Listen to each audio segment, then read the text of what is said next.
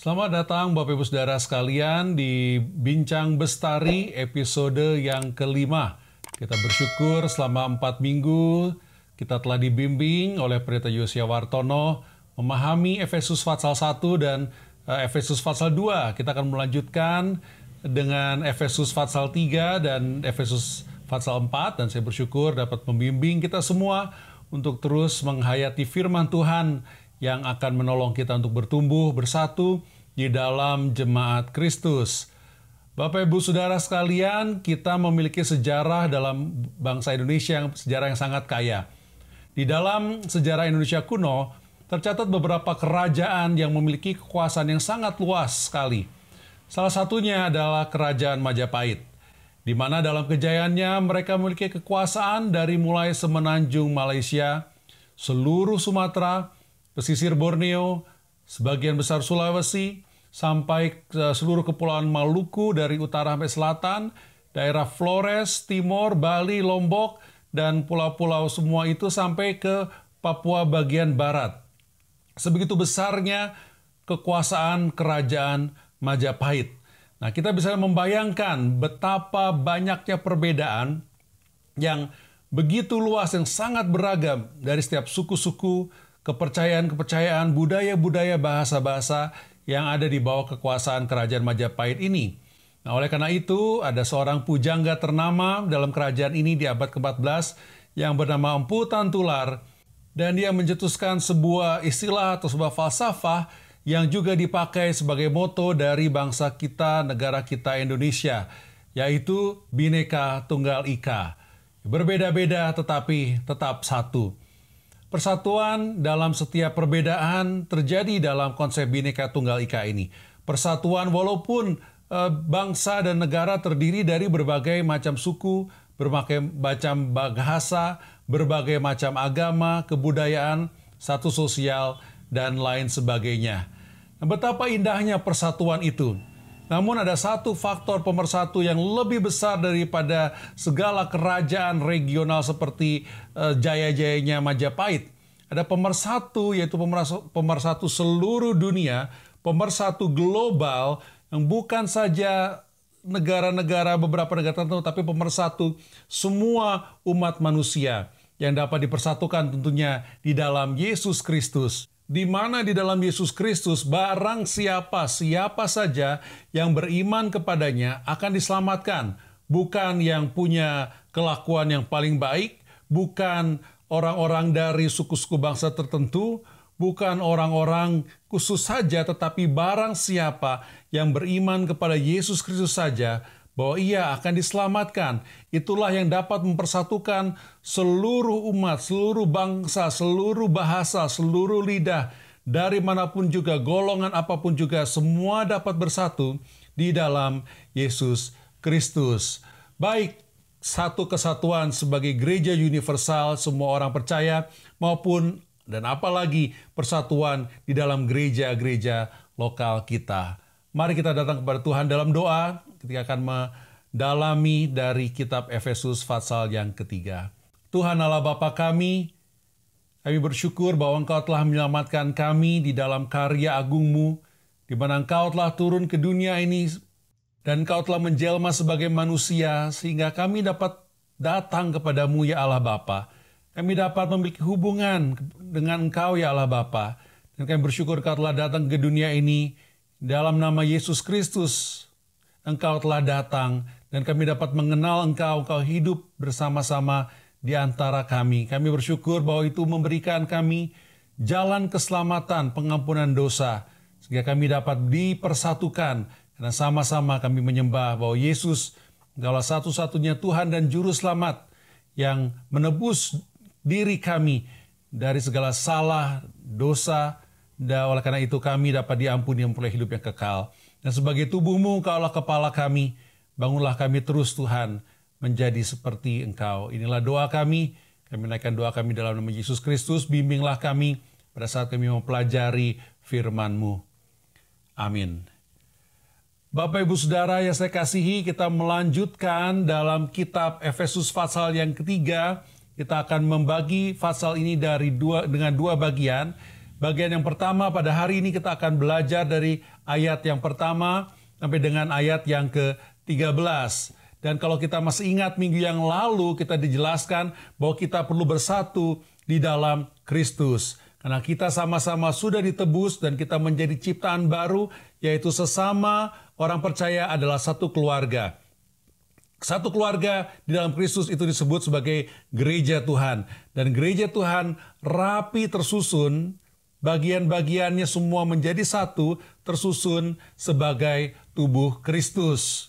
Ingat, Bhinneka Tunggal Ika, tubuh punya banyak anggota yang berbeda-beda, tetapi dari satu kesatuan tetap satu, walaupun rupanya berbeda, walaupun fungsinya berbeda, tersusun rapi di dalam Kristus. Dan di dalam konteks pengertian itulah kita akan melihat dari Efesus pasal 3 ayat 1 sampai dengan ayat yang ke-13. Nah, saya akan mengajak kita untuk melihat ayat per ayat, dan saya akan tunjukkan beberapa hal yang perlu kita perhatikan sehingga kita dapat memahami betapa indahnya nats bagian dari firman Tuhan ini yang terus menolong kita untuk bertumbuh sebagai satu keluarga Tuhan.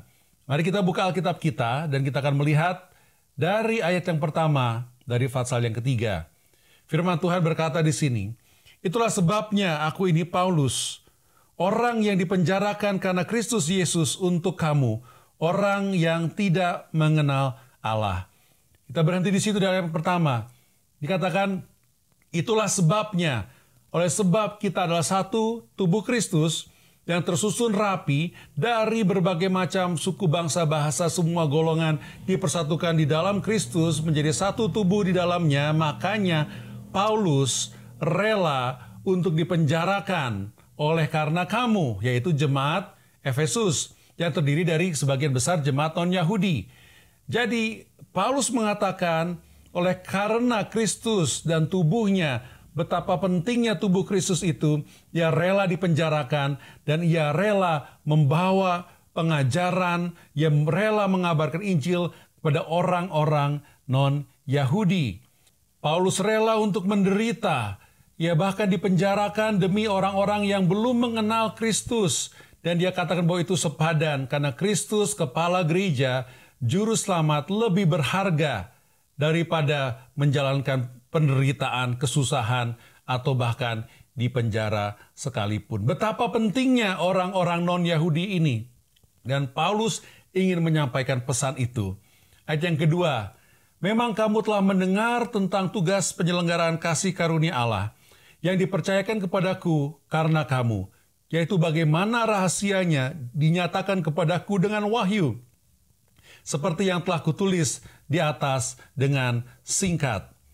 Pernyataan apa yang telah diwahyukan kepada Paulus, sehingga ia rela untuk datang kepada orang-orang non-Yahudi dan memberitakan Injil kepadanya. Secara singkat, dikatakan di ayat yang ketiga tadi, dan kalau kita melihat di ayat yang pasal yang kedua, ada satu ayat hafalan kita dari Efesus 2 ayat 8 sampai dengan 9 yang berkata, "Sebab karena kasih karunia kamu diselamatkan oleh iman. Itu bukan hasil usahamu, tetapi pemberian Allah. Itu bukan hasil pekerjaanmu. Jangan ada orang yang memegahkan diri."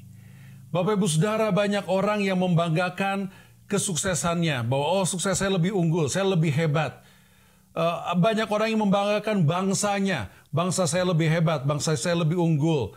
Pekerjaannya, kesuksesan duniawinya, itu dibanggakan. Termasuk bagaimana orang-orang yang suka membeda-bedakan, khususnya bagi orang Yahudi.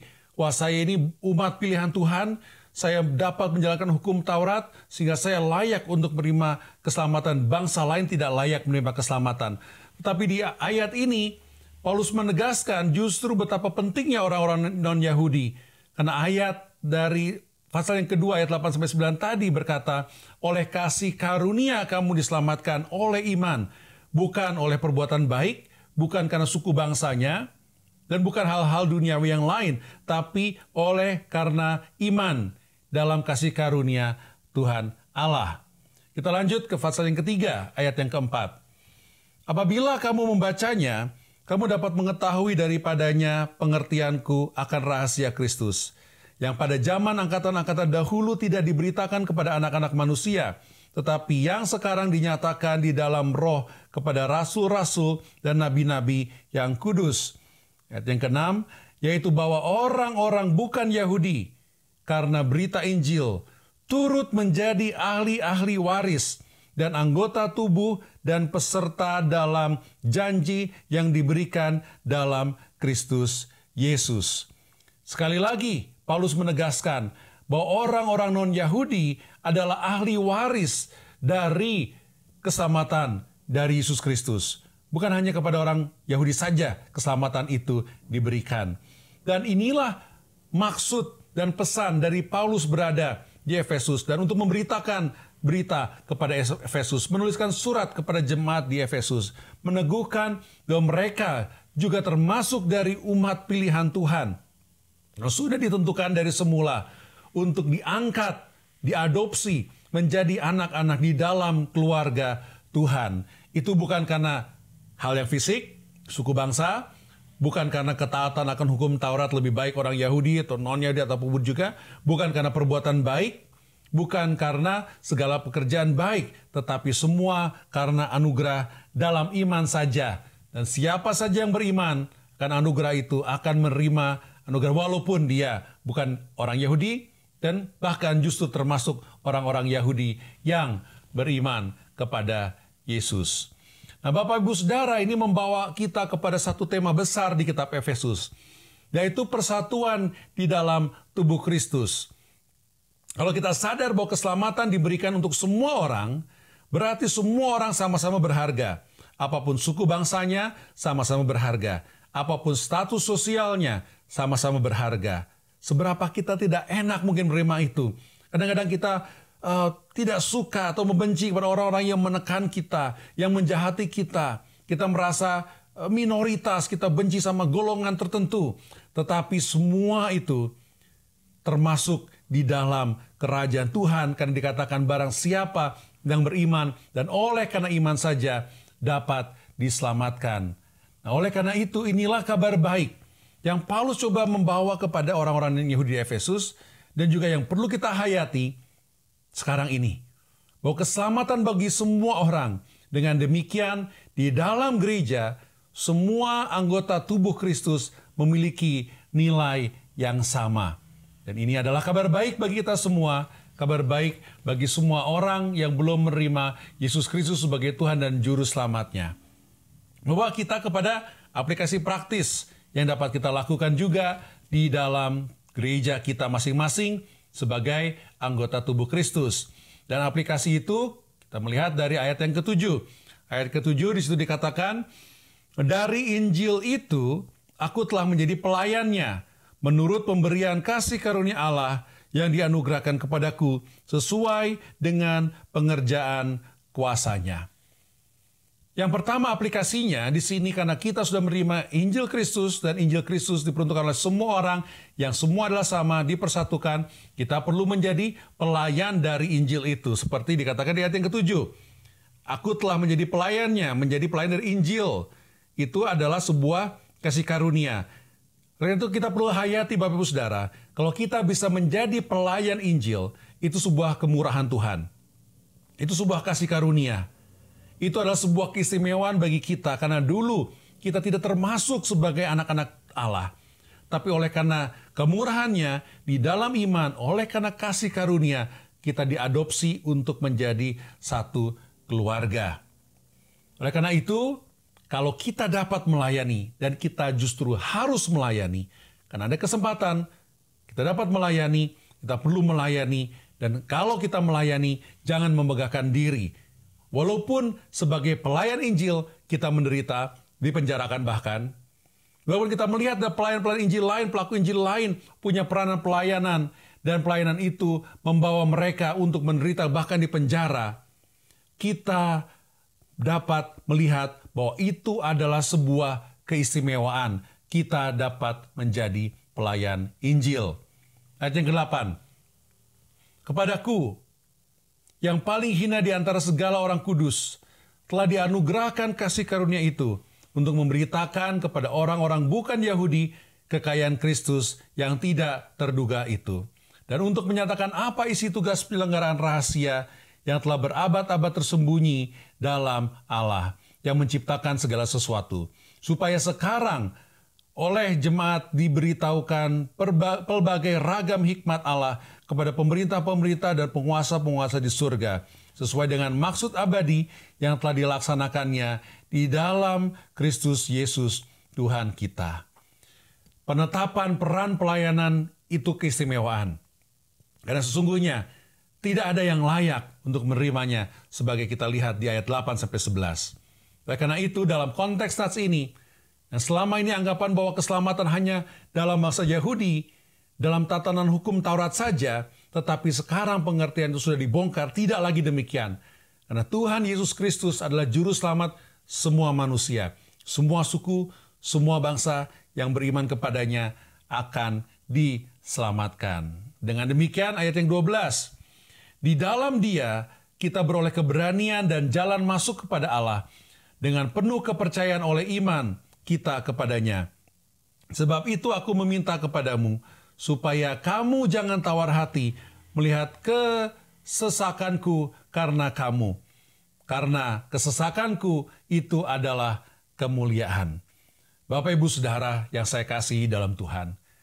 Kalau kita sebagai anggota gereja, tubuh Kristus, dan semua kita dapat melayani sebagaimana anjuran ini, karena Injil itu kita harus dan dapat melayani, yang kita punya sikap dan kita terima sebagai keistimewaan, itu adalah suatu anugerah. Dan kita melihat di ayat ini, bahwa Tuhan karena pengorbanannya di dalam kayu salib sebagai Yesus Kristus, telah menjadi perantara antara keterpisahan kita dengan Allah Bapa yang telah rusak akibat dosa. Namun Yesus telah mengaruniakan jalan sehingga kita dapat bersatu dengan Bapa dan kita dapat bersatu-satu dengan yang lain. Apapun suku bangsa kita, apapun latar belakang kita, apapun ras kita, apapun status sosial ekonomi kita, kita dapat bersatu di dalam Yesus Kristus. Dan ketika kita yakin itu, kita sadar bahwa itu adalah anugerah. Kalau kita melayani, walaupun kita harus menderita, sama seperti Paulus ini dipenjarakan, walaupun kita harus melihat pengabar-pengabar Injil, hamba-hamba Tuhan menderita, Paulus justru mendorong bahwa ini bukan menjadi suatu hal yang kesedihan, tetapi ini membawa kemuliaan, karena kita melayani sesuatu yang lebih berharga, lebih istimewa daripada penderitaan dan pengorbanan kita. Dan biarlah ini menjadi motivasi bagi kita untuk melayani di dalam tubuh Kristus. Karena kita sudah diselamatkan dan keselamatannya bagi semua orang itu berharga, di dalam penderitaan pun itu adalah sebuah kemuliaan. Dan oleh karena itu Bapak Ibu Saudara, dalam tubuh Kristus kita perlu saling melayani walaupun kita berbeda-beda. Dari suku bangsa yang berbeda-beda, dari latar belakang yang berbeda-beda, mungkin kita berbicara bahasa yang berbeda-beda, namun di dalam kebinekaan itu kita tetap satu di dalam Yesus Kristus. Bapak Ibu Saudara, Injil Kristus lebih berharga daripada apapun juga. Sehingga Paulus rela menderita dan kita pun rela melayani Injil itu walaupun harus menderita berkorban. Saling mengasihi, saling melayani. Saya akan mengakhiri dengan berbagi sebuah pengalaman yang sangat ajaib, yang sangat indah. Saya bersyukur beberapa tahun yang lalu Tuhan mengizinkan saya memiliki kesempatan untuk pergi ke Amerika Serikat. Dan di Amerika Serikat itu kami mengunjungi di satu tempat yang disebut Grand Canyon. Nah, canyon adalah ngarai ya. Jadi Grand Canyon adalah suatu tempat wisata yang sangat dahsyat. Dan semua orang dalam berbagai daerah dari Amerika Serikat berkumpul di sana. Dan bahkan turis-turis mancanegara pun berkumpul untuk melihat kemegahan Grand Canyon ciptaan Tuhan itu. Namun ada satu yang disarankan oleh buku panduan untuk turis ya. Dikatakan bahwa kita harus melihat matahari terbenam. Jadi kami mencari tempat titik matahari terbenam untuk melihat matahari terbenam. Dan ketika kami datang ke sana, kami melihat sudah lumayan ada banyak orang. Dan semakin dekat matahari itu terbenam, Semakin banyak orang berkumpul di tempat itu. Dan saya dapat melihat ada banyak dari negara-negara lain selain Amerika Serikat. Ada banyak berbagai macam bagian dari Amerika Serikat karena kita dapat mendengar aksennya. Dan semua orang dari berbagai suku bangsa berkumpul di tempat itu. Menikmati indahnya Grand Canyon, menikmati kemegahan Tuhan yang luar biasa. Dan menunggu matahari itu dapat terbenam. Dan semua orang kira-kira sekitar 15 menit sebelum terbenam penuh. Orang melihat ke arah matahari. Dan orang tidak ada yang berbicara. Semua diam. Semua menantikan. Semua menahan nafas. Sampai dengan matahari itu terbenam. Dan ketika matahari itu terbenam. Semua orang merasa bernafas lega. Dan semua orang terharu. Bahkan saya melihat ada orang-orang yang tidak saling mengenal. Mereka berjabat tangan. Mereka berpelukan. Dan semua orang bertepuk tangan. Betapa indahnya gambaran matahari dapat terbenam dan disaksikan bersama-sama. Semua orang di sana terkagum akan ciptaan Tuhan yang sangat dahsyat, yang sangat ajaib. Bapak, Ibu, Saudara, bahkan saya melihat ada beberapa yang meneteskan air mata menyaksikan peristiwa yang indah itu. Nah, itulah suasana yang sangat sekali kami pribadi tidak ingin berakhir. Karena itu ada satu persatuan walaupun kami tidak saling mengenal. Bayangkan, ratusan orang yang tidak mengenal, berbagai suku, berbagai bangsa, berbagai bahasa, menyaksikan keajaiban dan keindahan alam yang sangat dahsyat ini. Mereka menyadari akan keagungan Tuhan Allah Sang Pencipta. Karena tidak mungkin itu adalah sebuah kecelakaan. Pasti ada desainer, pasti ada yang menciptakan itu. Dan semua orang menyadari bahwa Sang Khalik, Sang Pencipta, bumi dan alam semesta itu, itulah yang dikagumi dengan turunnya dan terbenamnya matahari. Bapak, Ibu, Saudara, pada saat yang ajaib itu, orang-orang tidak saling melihat perbedaan satu dengan yang lain.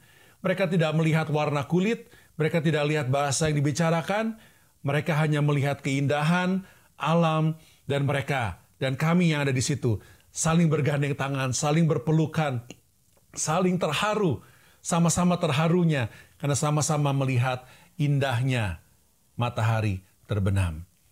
Bapak, Ibu, Saudara, alangkah lebihnya kita sebagai orang Kristen melihat pengorbanan Yesus Kristus yang telah mengampuni kita dari segala salah dan dosa kita. Ia telah memilih kita untuk menjadi anak-anak-Nya, tidak hitung-hitungan dengan kita, dan menganugerahkan keselamatan dalam iman. Kalau kita beriman kepadanya, kita akan memperoleh keselamatan apapun dan siapapun latar belakang kita, suku bangsa kita, bahasa kita, ras kita, status sosial atau ekonomi kita, siapapun juga, barang siapa yang percaya di dalam iman akan dianugerahkan keselamatan, bukan karena perbuatan baik kita. Dan biarlah Injil Kristus itu menjadi matahari terbenam, menjadi suatu yang indah yang dapat mempersatukan kita untuk mau mengasihi orang-orang yang berbeda dengan kita, menjangkaunya, membawa Injil kepada mereka yang belum mengenal Yesus Kristus, walaupun harus menderita, harus berkorban, harus dipenjara seperti Paulus, kita rela karena itu adalah sebuah kemuliaan ketika kita dapat menyatukan berbagai macam perbedaan, berbagai macam suku bangsa, bahasa, lidah. Semua orang mengaku Yesus Kristus Tuhan. Dan biarlah kemuliaan Tuhan itu menjadi matahari terbenam. Lebih mulia, lebih indah daripada segala perbedaan yang ada di dalam jemaat. Segala perselisihan, segala kecurigaan, segala dendam dan kebencian di dalam jemaat Tuhan. Biarlah semua menjadi pudar oleh sinar kemuliaan Tuhan.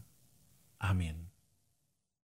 Terima kasih Anda telah menonton video Bincang Bestari di YouTube channel Baptis Indonesia.